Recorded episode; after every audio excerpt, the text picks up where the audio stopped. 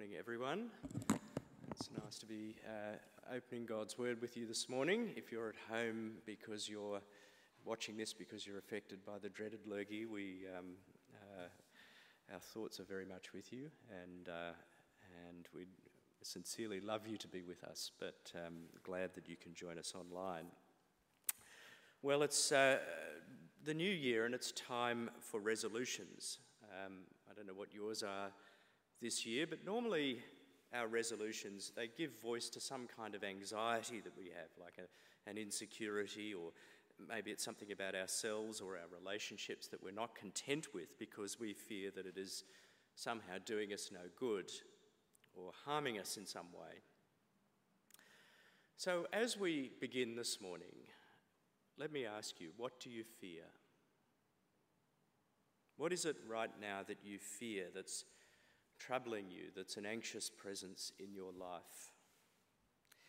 Normally, fears arise because of some danger, some threat, some thing or someone that casts an ominous shadow, that has the capacity to harm you, someone or something that has assumed the role of an enemy. Well, here in this uh, psalm, that uh, Felicity just read, Psalm 27, David speaks of his own enemies. There are evil men, verse 2, whose intent is only to harm, perhaps with a sword, perhaps with their words. In verse 12, he speaks of false witnesses who breathe violence, who slay with their words, in other words. And then there are whole armies even verse 3, who besiege, who make war. And when we think about David's life, it's not hard for us to imagine what he has in mind. There were enemies, of course, over which David had no real control the murderous Saul, the Philistines. But then there were enemies that were squarely of his own making. Think of all the sordid and treacherous business that would eventually unravel in his own family death, fratricide, rape, conspiracy, betrayal. It was all, in a very real sense, David's own fault for stealing the wife of Uriah. The sword will never depart from your house, God declared. In that sense, perhaps you could say that David was his own worst enemy. Now, the psalm doesn't provide any of these details, but we know that when it comes to enemies, David pretty well had the whole gamut covered. There were enemies outside his control, there were enemies of his own making, there were even enemies of his own imagining. See, an enemy doesn't have to be real, does it? It's enough for something simply to be an imagined threat or a perceived enemy for there to be fear, isn't it? And David has this kind too. In verse 10, he talks about his father and mother forsaking him. Did his father and mother ever forsake him? Not that I'm aware. Where, Was there even any, any hint that his father and mother might forsake him? Not to my knowledge. But I guess David knows that as unlikely as that might have been, it's still a possibility. They are human beings after all, and even the most loyal and devoted can let us down. And just the unlikely possibility of that happening in the case of David's parents is enough to be something of an anxious presence in his life. So let me return to the question that I began with What do you fear right now? What is an anxious presence in your life right now? Maybe it's the presence of a person who has some power or influence in your life and who cannot always be relied upon to use that power in your best interests or in the best interest of your family. Maybe it's the absence of a person through singleness, through separation, through infertility, through bereavement. And that absence creates a fear will I ever not be lonely? Will I ever find happiness or will I ever find the same kind of happiness again? Maybe it's a thing, an exam, a medical test. Or maybe it's the absence of a thing good health, job security, wealth, friendship, a happy marriage, healthy children, responsible children. Or maybe it's an enemy of your own creation, a sin that has consequences or that would have consequences if someone found out. Or maybe you don't need any particular sin to fear yourself, to be your own worst enemy. I mean, quite apart from any given sin, I know the power of temptation, I know my own vulnerabilities, I know my frailties and my limitations, and what's to say that I won't someday come unstuck? It's happened to others just like me, so won't, why won't it happen to me too?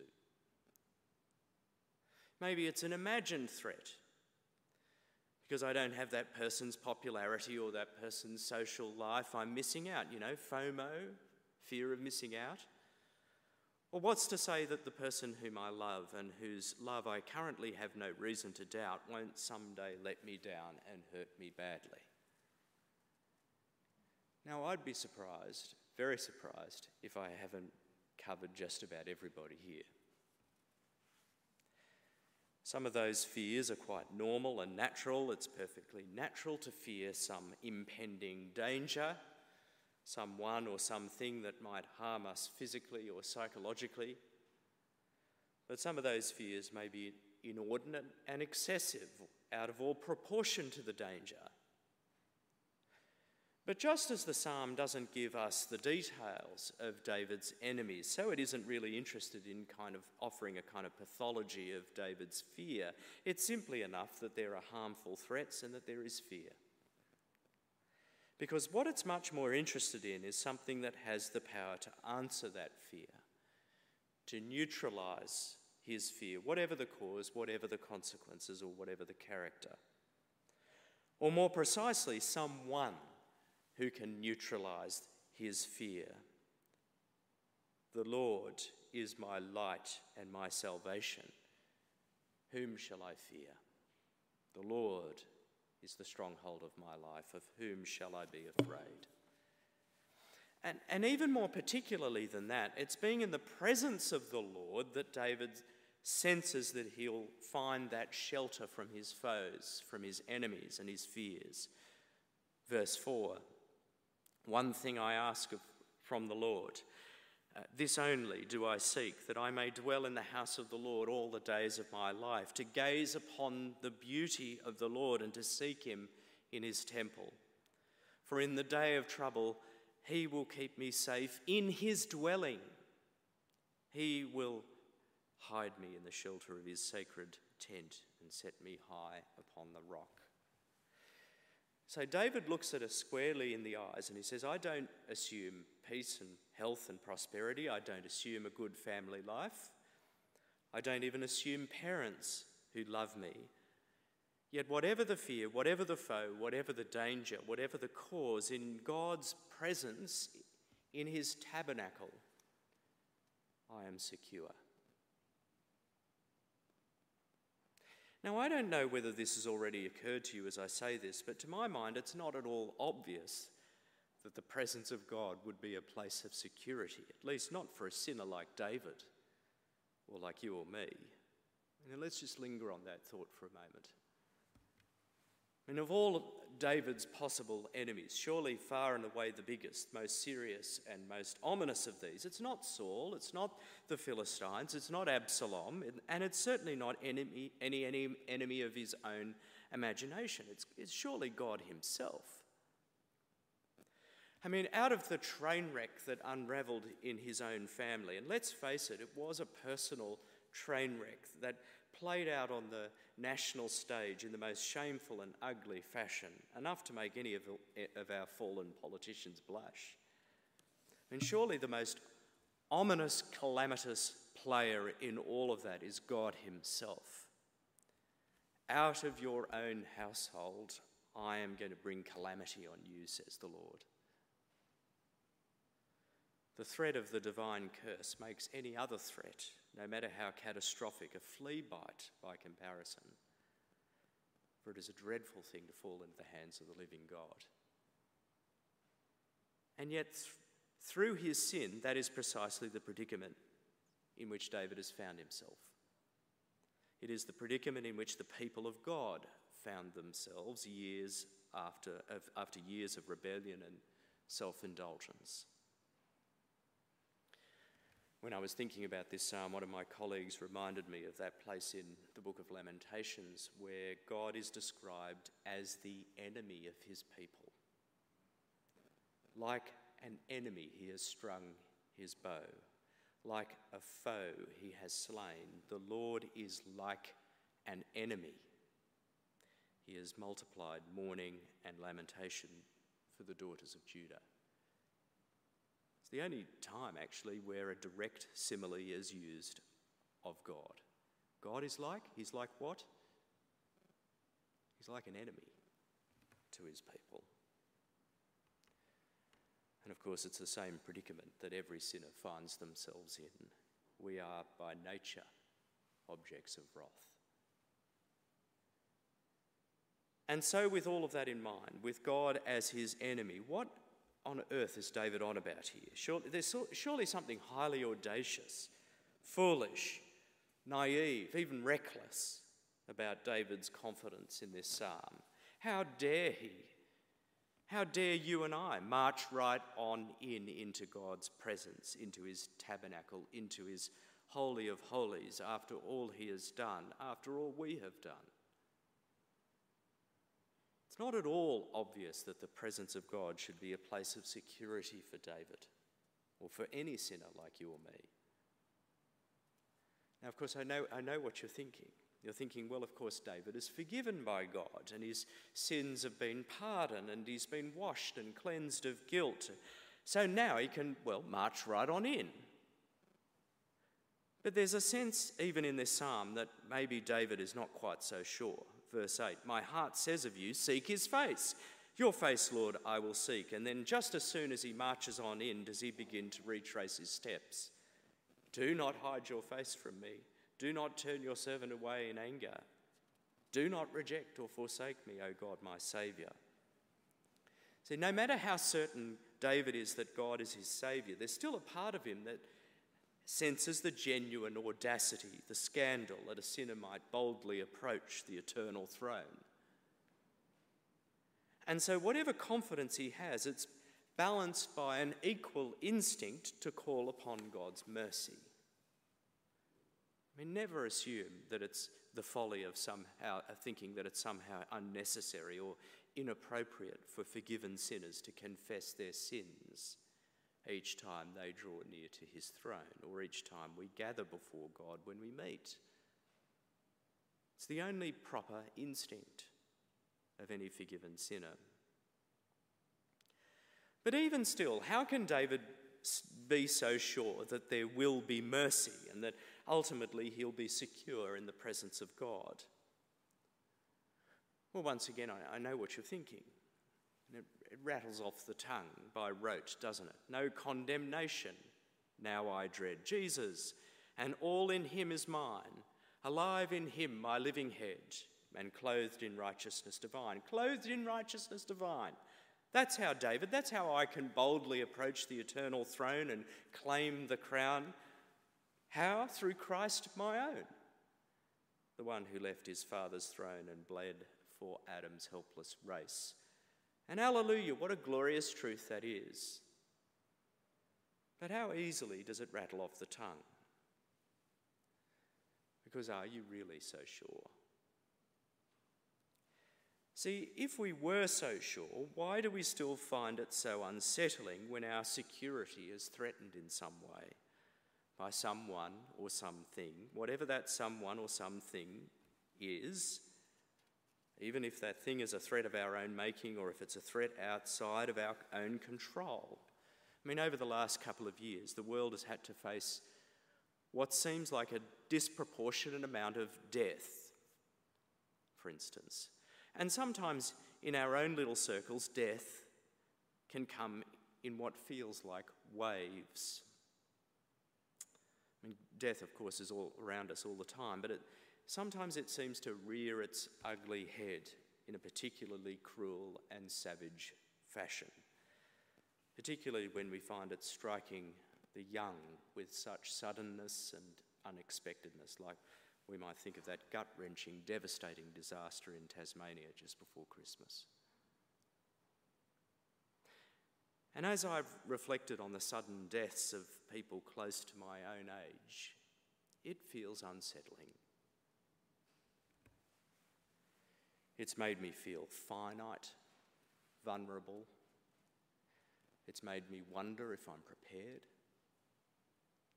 I mean, in my head, I know I'm prepared. I know my sins are covered by the blood of Christ. But in my heart, am I prepared for it to happen today? Is it well with my soul today? Is it well with your soul today? See, it's as if we sing of the presence of God as this place of security, of no condemnation, of the absence of all fear, and yet beneath all of that, there is still this lingering unsettledness, this rumble of fear, of insecurity, a lingering sense that maybe our place in God's universe is not so secure after all, that in spite of all of his promises, that there still might be enemies out there that can really bring us unstuck. The foe of death is just one of those lingering fears. It's outside of our control, but it's a big one, isn't it? Perhaps because it is outside of our control. C.S. Lewis wrote very honestly about his fears when death came right up close for him in the loss of his wife, Joy Davidman, to cancer. And in the days following her death, one night he was tormented by a truly terrifying thought. It wasn't so much the fear that our lives are an illusion or that beneath the illusion uh, of all our loves and delights and longings and relationships that we're just sort of a random cloud of atoms. No, it wasn't materialism. The thing that really tormented him was the thought that maybe we're rats in a trap or worse still, rats in a laboratory, and that God is just some kind of cosmic sadist who offers false hopes but is actually determined to bring us to misery. He said, When I look at the cold, hard facts, just the empirical reality of life in its ultimate ugliness, in its unstoppable march up many a garden path to its inevitable end in the grave, who's to say otherwise? Now, our fears may not confront us in such a raw fashion as it did for C.S. Lewis that night. But isn't there at least something of that in our lingering fears and anxieties? A sense that despite all the assurances and the promises to the contrary, the Lord is my light and my salvation, the Lord is the stronghold of my life, of whom shall I fear? That despite all of that, that there might just be something out there that has the power to make a mockery of it all, to make a mockery of every one of God's promises, a mockery of all that we hope to be true about Him. When C.S. Lewis was tormented by that fear, not even the cross could console him. So he put it like this in verses 4 and 5, David longs to be in God's presence to enter his sanctuary because there he can gaze upon the beauty of the Lord. But think about it when the beauty of God incarnate entered his world, surely it was not beauty, but ugliness that prevailed. These days we have an awkward conscience when it comes to beauty, especially men, and rightly so. We, we can't talk about beauty without thinking of exploitation, without thinking of beauty and all of its vulnerability and its relative weakness being defaced and disfigured by the powerful. It's interesting reading, reading about the history of beauty. Um, commentators will tell you that since the Enlightenment, there's been a tendency in the West to isolate the sublime from the beautiful, the majestic from the cute masculinity from femininity, the strong from the weak. And as a result, beauty has come out second best, a sorry truth to which the modern sex industry surely bears adequate witness. A trade in which beauty is preyed upon and ultimately disfigured and defaced into something profoundly ugly by the power and privilege of voyeuristic men. Sorry to pick on pornography like that. Well, no, actually, I'm not, because it's a very fitting analogy of what the world did to Christ. For when the beauty of God incarnate entered the world, not only did the world fail to recognize his beauty, it mustered up all the power and the privilege of Caesar to prey upon and to deface and disfigure that beauty into the profoundly ugly spectacle that was his suffering and death. He had no beauty or majesty to attract us to him, nothing in his appearance that we should desire him. He was like one from whom people hide their faces, declared the prophet Isaiah. And it was that thought that actually deeply troubled C.S. Lewis. For if all of that is true, why did it God let it happen? What's to say that God wasn't also in on the act? So that when Christ cried out to his Father, My God, my God, why have you forsaken? and got no answer, what's to say that Christ hadn't at last discovered a father who turned out to be so horribly and infinitely different from what he had supposed. That the trap, so long and carefully prepared and so subtly baited, was at last sprung upon the cross like a vile practical joke. Of course, you and I know that full well that the true beauty of the cross is made visible to us as it were, under the sign of its opposite. That what to natural eyes appears to affirm an ugly truth, that God is at best powerless in the face of evil, or at worst complicit in evil, to the eyes of faith represents precisely the opposite. That in the very suffering and abandonment of the cross, the full power and glory and love of the one undivided triune God reaches its height in redeeming us from evil's power, conquering every enemy, and cancelling every charge that stands against us.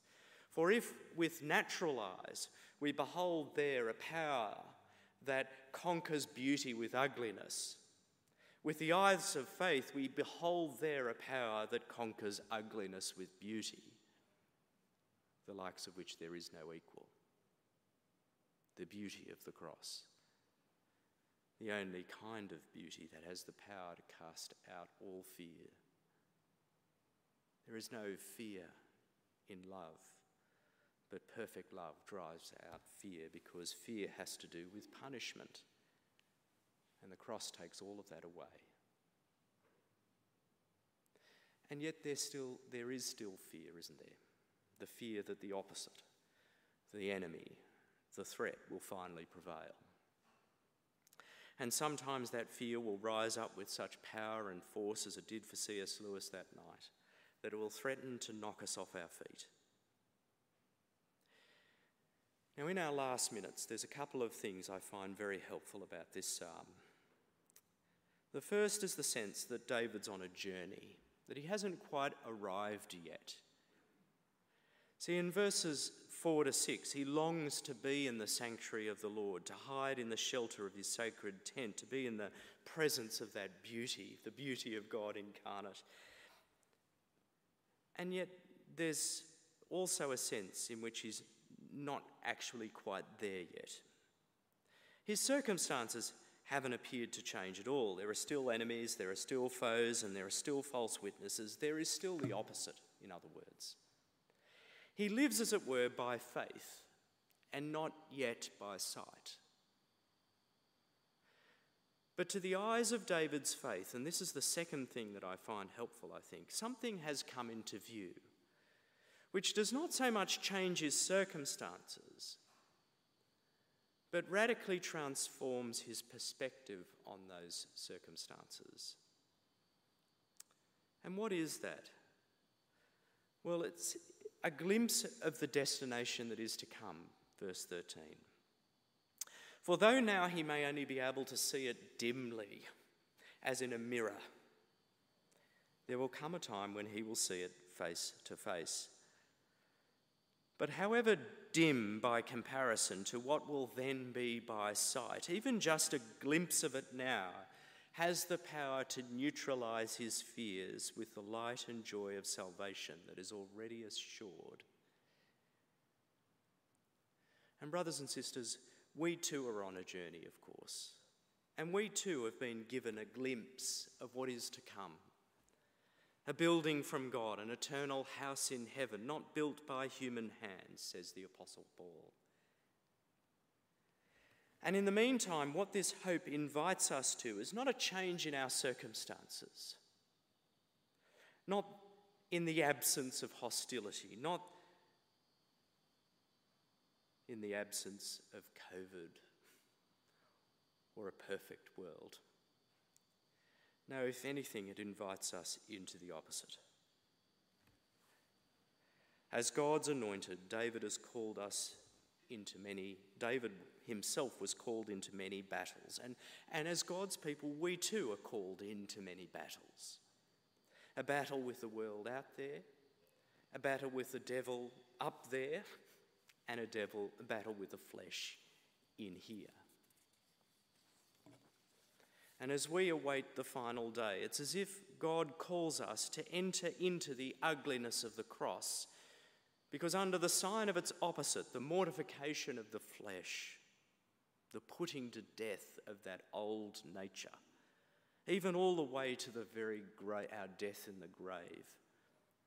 Christ is, in fact, transforming us by his resurrection power from one degree of glory to another into the objects of beauty we will one day be when we see him face to face.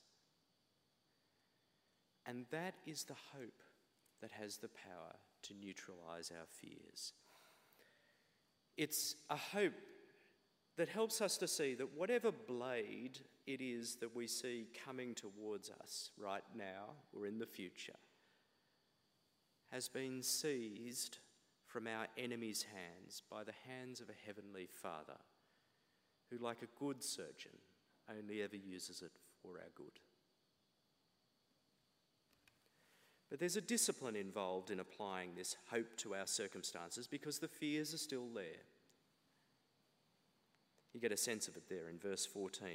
As David faced his own foes, he applied a discipline that he invites us to apply too. Wait for the Lord. Be strong and take heart and wait for the Lord. Waiting is a discipline. My children will tell you that. What does it involve? Well, in verse 11, he prays, Teach me your way, Lord. At the very least, that's got to involve an attentiveness to God's word. That just as David meditated on God's promises, on the beauty of God, and all that the temple symbolized, so too we attend to the beauty of Christ as it's reflected to us in the mirror of God's word, in the promises of the gospel. When was the last time you really slowed down and meditated on these things?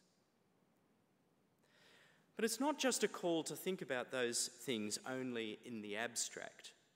David prays, Teach me your way. Lead me in on a level path. In other words, help me, God, to see that every enemy, every foe that I fear, even today, whether it's out there, up there, or in here, Help me to see that it's been hijacked by you. See, it's not the enemy that hijacks God. No, every enemy has been hijacked by Him, by a sovereign and loving Heavenly Father who only ever uses whatever foe that is for our good. Help us, in other words, to sense today and every day that perfect love which casts out all fear. Let's pray together. Our loving God, you know all the circumstances of each and every person here today. Many of those circumstances are circumstances which, induce anxiety or which have the potential to induce anxiety, whether those circumstances are outside of our control or squarely of our own making. And you know our fears, our fear that these things might bring us unstuck. Father, we thank you for this psalm and we thank you for the perspective that it gives on who you are as a sovereign heavenly Father who has taken every enemy captive and now uses whatever it is that faces us in the hostility of life in this world only for our good. As we wait that, for that day when we will see the sovereign, risen Lord Jesus who has conquered the grave and finally find ourselves to be transformed into his perfect likeness. Objects of beauty after his likeness. Father, we uh, rejoice in the cross. We thank you, Father, for the eyes of faith that helps us to see that amidst its ugliness, there is the ultimate beauty of a sovereign, loving God who has conquered the grave for the sake of our redemption, a redemption that we do not deserve. So, Father, as we wait for that day, please give us discipline to meditate on your promises, to meditate on these truths in a way that will um, neutralize our anxieties with the hope of the gospel. We know, Father, that waiting is a discipline, and we know, Father, that we, you, you know, Father, that we struggle as your children in this way. And we pray, Father, for the strength of your Spirit, the strength of the Lord Jesus Christ, the risen Lord, to minister to us in our weakness, to guide us on that level path. And we pray this in his name. Amen. Please stand with us. We're going to close by singing Great is Thy Faithfulness.